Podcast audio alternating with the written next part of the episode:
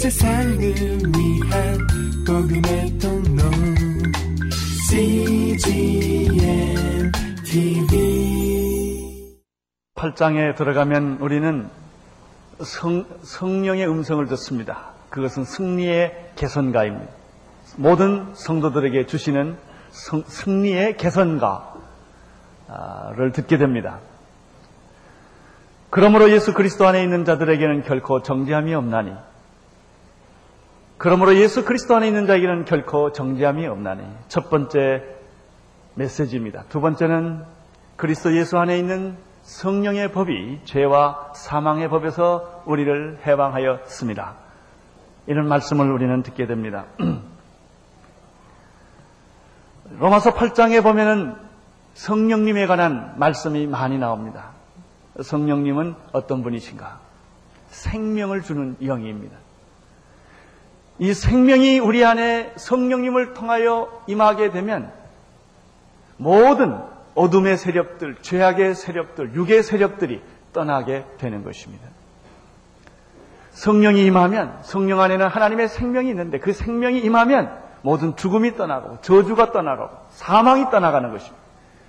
성령의 법이 죄와 사망의 법에서 우리를 해방시키신 것입니다. 이것이 로마서 8장에 나타난 첫 번째 성령에 대한 말씀이십니다. 나는 여러분들이 다 이 성령님을 받으신 줄로 믿습니다. 영이 주의 영이 오면 육의 생각들이 떠나는 것입니다. 주의 영이 오면 주의 성령님이 내게 임하게 되면 저주와 죄가 다 사라지게 되는 것입니다. 영, 영의 생각을 따르는 사람을 가리켜 영의 사람이라고 말합니다. 육의 생각을 따르는 사람을 가리켜 육의 사람이라고 말하는 것입니다. 하나님의 영이 너희 가운데 거하시면 우리는 육에 있지 않게 되고 성령 안에 거하게 되는 것입니다. 이것이 우리가 지난번에 공부했던 내용입니다. 성령이 임하면 두 번째 어떤 일이 일어나는가? 성령이 임하면 하나님의 자녀가 되는 그런 축복을 받게 됩니다. 성령을 가리켜 양자의 영이라고 말했습니다. 이 양자의 영, 하나님의 자녀가 되게 하는 영이 내 안에 들어오면 종의 영이 떠나는 것입니다. 무서워하는 종의 영이 떠나가고 내가 하나님의 자녀가 되는 이 놀라운 영이 내 안에 들어옴으로 말미암아 하나님을 아바 아버지, 아빠 아버지라 부르는 그런 축복을 받게 됩니다.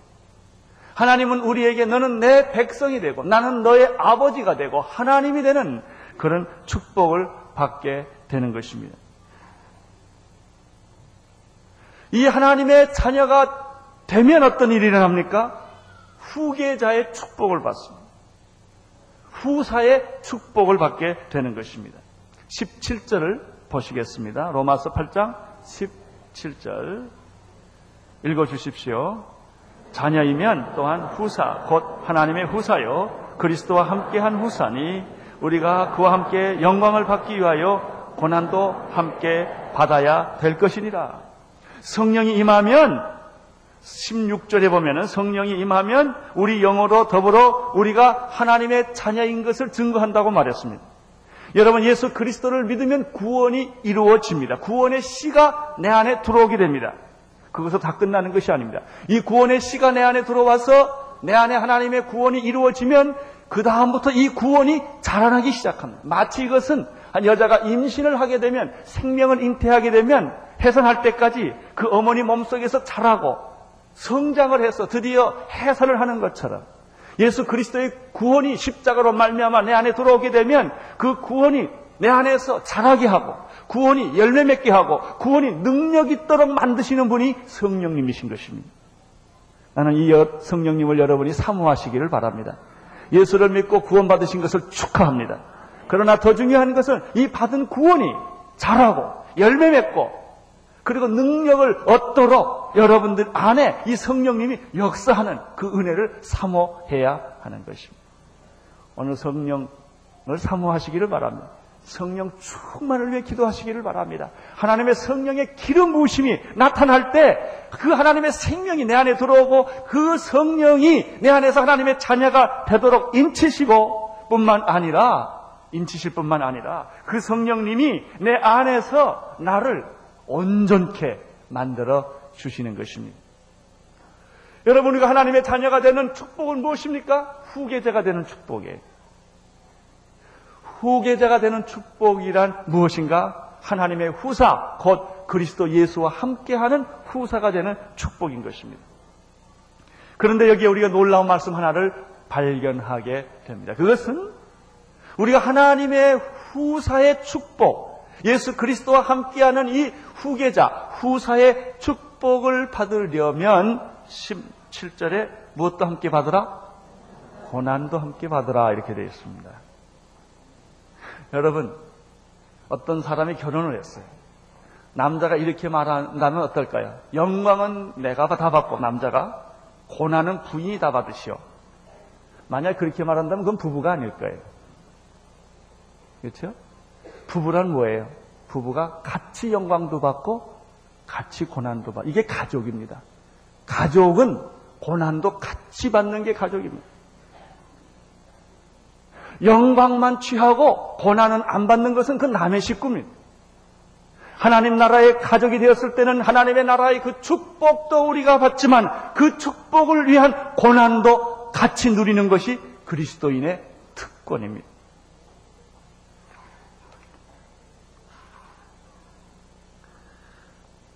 오늘 8장 읽어주신 17절에 하나님의 영광을 받기 위하여 고난도 함께 받는다라는 말씀이 있습니다. 이런 의미에서 고난은 영광의 증거라고 말씀할 수가 있습니다. 정말 우리가 하나님의 자녀됨의 특권은 미래에 받을 영광도 있지만 현재 누리는 고난에도 이 특권이 있다는 것입니다. 18절을 읽겠습니다. 시작. 18절.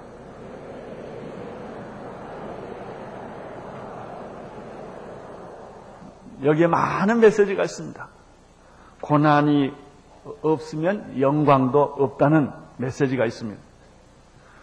또 한 가지 메시지가 있습니다. 고난과 영광은 비교되지 않는다는 것입니다. 비교한다는 말은 저울로 자, 저울로 무게를 잰다는 것입니다. 이 고난이란 무게와 영광이란 무게를 저울로 재보면 비교할 수 없다는 거예요.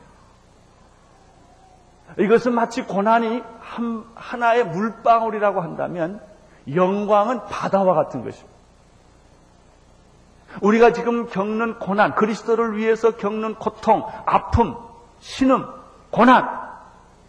이것은 내가 한 방울의 고통은 장차 우리 주님께서 나에게 베풀어 주실 바다와 같은 영광과 같은 것입니다.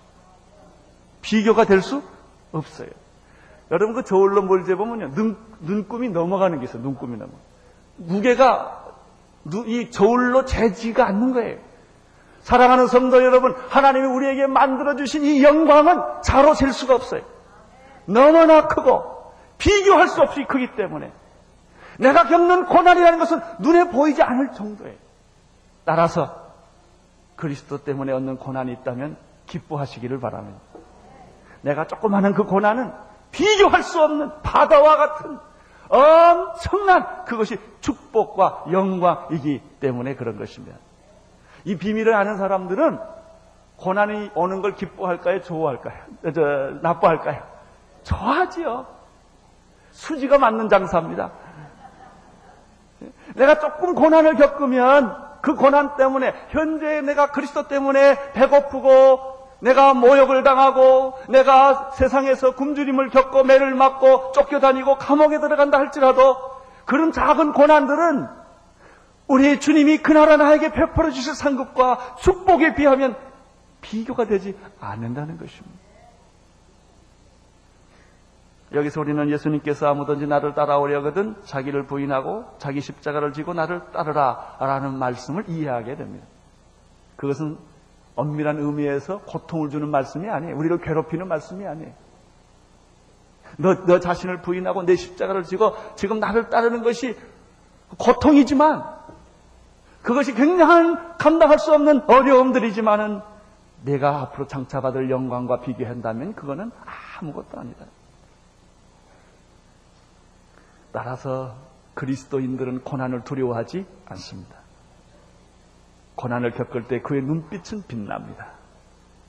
그의 생각은 영광스러운 하늘의 미래로 가득 차 있는 것입니다.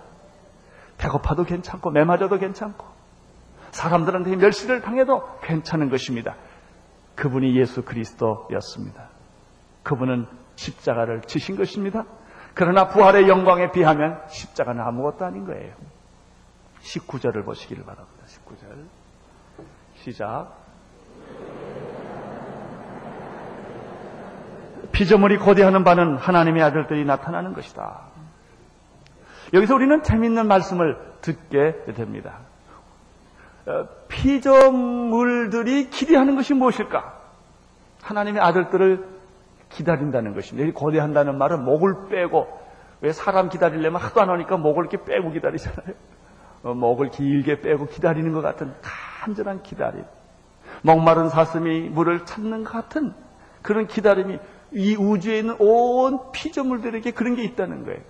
왜 그런 이 피조물들이 하나님의 아들들이 나타나는 것을 기다렸을까요? 간단합니다. 땅이 저주를 받았기 때문에 그런 것입니다. 여러분 창세기에 보면은 3장 17절 18절에 보면은 아담이 하나님께 불순종함으로 말미암아 땅이 저주를 받고 이런 표현이 땅이 저주를 받고 너는 종신토록 수고해야 그 소산을 먹을 것이다. 저주받은 땅은 자기 잘못으로 저주받은 게 아니에요. 이 지구가 자기 잘못으로 저주받은 게 아닙니다. 인간이 죄를 지어서 하나님으로부터 떠났기 때문에 그 결과가 이 땅이 저주를 받게 된 것입니다. 이런 의미에서 환경 운동은 기독교인의 몫입니다. 철저하게 오늘 이 지구가 오염되고 지구가 썩어가고 물이 썩어가고 공기가 썩어가고 오존층이 파괴돼가는 이 엄청난 재앙들은 우리 기독교인들이 회복해야 할 몫이에요. 이 피조물들이 신음을 하는 거예요. 고통을 하는 거예요. 탄식을 하는 거예요. 우리를 회복시켜 주십시오. 지구를 회복시켜 주십시오. 그 회복을 누가 하느냐? 하나님의 아들들이 하는 거예요. 구원받고 회복된 그 타락에서부터 구원받은 하나님의 자녀들이 이제 이 지구 파괴, 우주 파괴, 이 피조물들의 모든 탄식 소리를 회복시켜주는 그런 일을 하는 사람들이 바로 그리스도인들입니다. 그 그리스도인들은 지구를 깨끗하게 만들고 환경을 깨끗하게 만드는 그런 능력과 책임을 동시에 가진 사람들입니다. 따라서 이 피조물들이 하나님의 아들들이 나타나기를 간절히 소원하는 것입니다.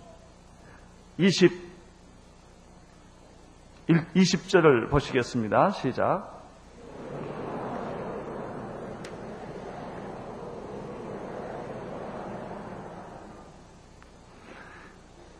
피조물들은 허무한데 굴복한다고 말했습니다. 이것은 내가 노력하고 아무리 원해도 이 자기가 할 수 없는 어떤 무능력의 상태를 의미해요. 피조물 들은 인간이 죄를 지었기 때문에 저주를 받았어요. 그래서 이 피조물들은 어쩔 수 없이 허무한데 굴복하고 많은 거예요. 그들이 원한 것이 아니었어요. 여러분, 이 세계가 왜 파괴됩니까? 그 피조물들이 잘못한 거 아니에요. 인간이 죄를 지었기 때문에 땅이 저주를 받게 된 것입니다. 저주받게 된 땅은 신음 소리를 냅니다. 탄식 소리를 하는 것이요. 고통을 하는 것입니다. 21절을 보시길 바랍니다. 시작.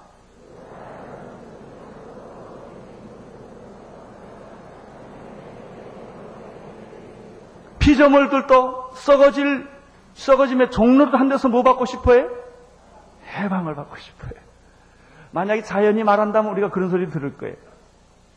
여러분, 하나님이 모를 때는 이 자연의 피조물의 탄식 소리를 못 들어요. 그러나 여러분이 죄로부터 자연을 받고 회복이 되면 이 자연의 탄식 소리를 듣게 됩니다. 여러분 체르노빌 원자탄이 원자의 그 체르노빌 도시가 파괴된 걸 보십시오. 불란서가 바닷속에서 핵실험을 했습니다. 이 피조물들이 자연들이 진노하고 탄식하고 괴로워하는 것. 이 소리가 있다는 거예요. 그들도 회복되기를 원해. 창조의 질서대로 회복되기를 원하는 거예요. 하나님의 자녀들이 영광의 자유에 이르던 것처럼 모든 삼라만상 우주들도 구원받고 회복되기를 원하는 것입니다. 22절을 보십시오. 시작. 따라서 이 피조물들은 인간의 죄로 말미암아 저주를 받은 이 땅들은 피조물들은 인간에게 가시, 엉겅퀴와 가시덤불을 내고 땀을 흘러야 인상 인생은 밥을 먹게 돼 있고 그리고 인간의 그 육체는 흙으로 돌아갈 수밖에 없는 그런 것입니다. 이 피조물들이 뭐 한다고 그랬어요? 탄식하며 함께 고통하는 것을 우리가 압니다. 이런 것처럼 피조물이 이렇게 탄식하는 것처럼 또 한 분이 탄식하고 있다는 것입니다. 23절 시작.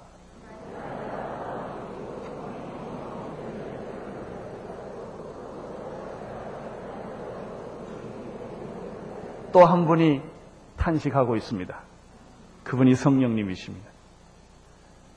오늘 성경에 보면은 성령의 처음 익은 열매라는 말을 쓰는데 이것은 바로 성령님 자신을 의미하는 거예요. 성령님이 처음 열매입니다.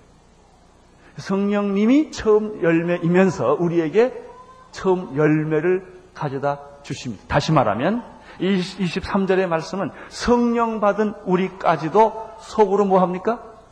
탄식합니다. 피조물이 뭐 하는 것처럼 탄식하는 거죠. 피조물들이 자유와 해방과 구원을 원하는 그런 탄식 소리가 이 자연 우주 피조물 만물 속에 다 있는 거예요. 죄인들은 그 소리를 못 들어요. 하나님의 사람들은 그 소리를 듣는 거예요. 여러분 인간이 구원을 받으면 자연까지 구원을 받게 되는 것입니다.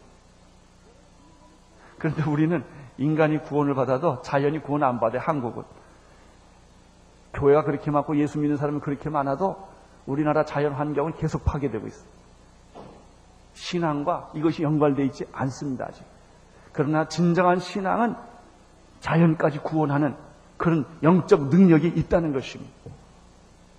그런데 오늘 메시지는 우리 안에 성령 받은 우리까지도 탄식을 하게 되는데 무슨 탄식을 하느냐 하면은 양자 될 것, 곧 우리 몸의 구속을 위한 탄식이에요. 여러분, 구원이란 우리 영이 구원받는 것만 의지, 의미하지 않습니다.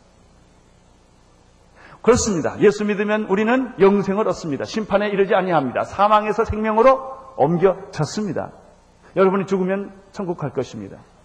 여러분 하나님의 자녀가 이미 되었습니다. 그것으로 다 끝나는 것입니까? 아닙니다. 성령님은 거기까지 끝내질 않습니다. 어디까지 원합니까? 우리의 육신까지 구원하기를 원하십니다. 우리의 육신이 우리의 육신이 죄로 더럽혀진 육의 본능을 가진 우리 육신도 하나님은 구원하시기를 원하시는 것입니다.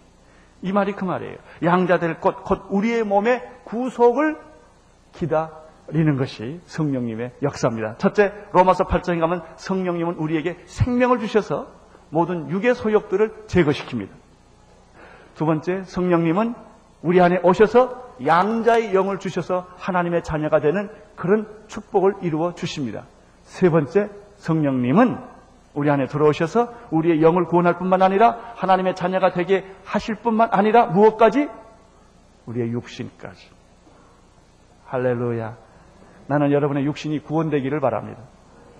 물론 우리의 육신은 없어질 거예요. 우리는 새 몸을 입게 될 거예요. 그러나 우리가 이 옛날에 육신의 껍데기의 옷을 가지고 살면서 우리의 영만 구원받는 것이 아니라 하나님께서 우리의 육신까지, 우리 몸까지 완전하게 구원하시기를 성령님은 원하십니다. 나는 여러분의 몸이 순결하기를 바랍니다. 나는 여러분의 몸이 거룩해지기를 바랍니다.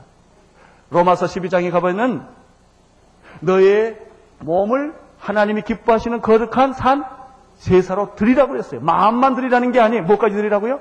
몸을 드려요. 나는 여러분의 시간이 구원받게 되기를 바랍니다. 에베소서 보면 세월을 아끼라고 그랬는데 그것은 시간을 살아 그런 뜻이에요. 시간을 구속하라 그래요. 이제 여러분의 시간은 여러분의 것이 아니에요. 여러분의 시간도 성령님이 지배하기를 바랍니다. 여러분의 물질도 성령님이 하나님이 통치하시기를 바라는 것입니다. 여러분의 몸을 어찌하여 창기에게 갖다 주냐고 그랬어요. 이게 하나님의 집이에요. 우리는 이 몸에까지도 하나님의 구원이 임하도록 해야 하는 것입니다. 우리 몸의 모든 질병이 떠나가고 우리 몸에 더러운 악한 것들이 다 떠나가고 우리 몸의 육의 욕심들이 다 떠나가게 되기를 바라는 것입니다. 다시는 육의 종로로 타지 않고 하나님의 종로로 타는 육신이 되기를 바라는 것입니다. 우리의 몸을 하나님이 악의 병기로 마귀의 병기로 육신의 병기로 쓰지 않고 우리 하나님께서 내 몸을 의의 병기로 쓰는 축복이 여러분에게 있게 되기를 바랍니다.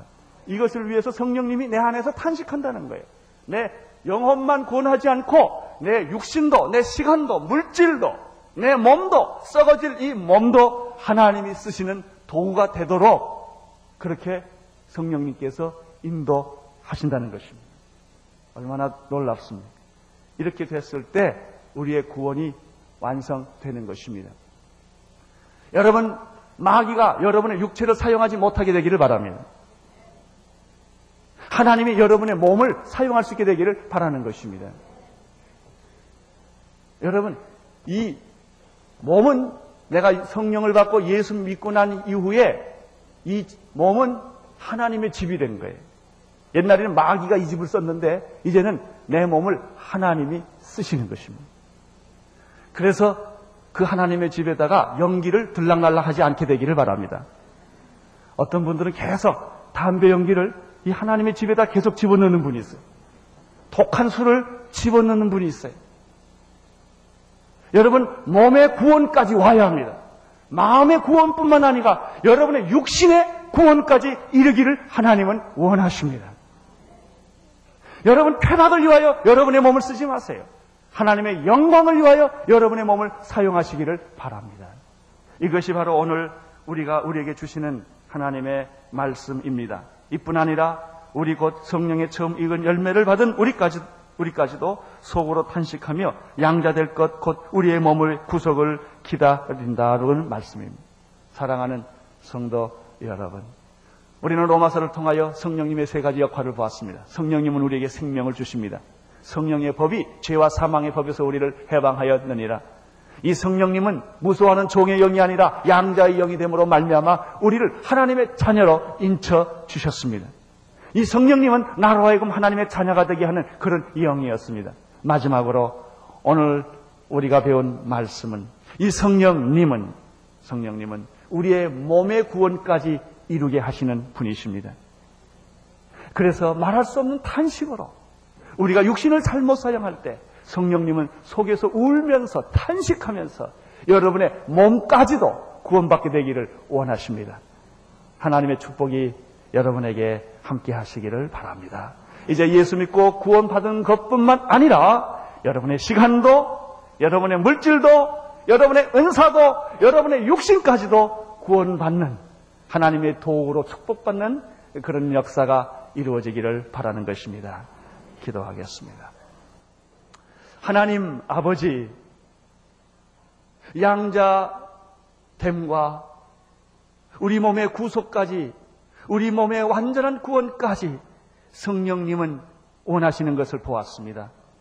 주님, 혹시 이 자리에 머리 숙인 사람들 가운데 예수 믿고 구원을 받았지만은 아직도 육신의 노예가 되어서 쾌락을 위하여 세상의 명예를 위하여 육신을 사용하는 자가 있거든. 성령님이 말할 수 없는 탄식으로 그 안에서 우리의 몸의 구속을 기다린다고 하셨사오니 이 시간에 주님이여 육신을 잘못 쓰고 있는 사람이 있거든 고쳐 주시옵소서. 걸어가게 하여 주시옵소서.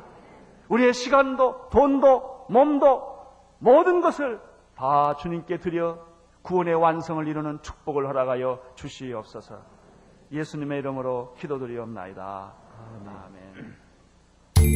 온 세상을 위한 복음의 통로 CGM TV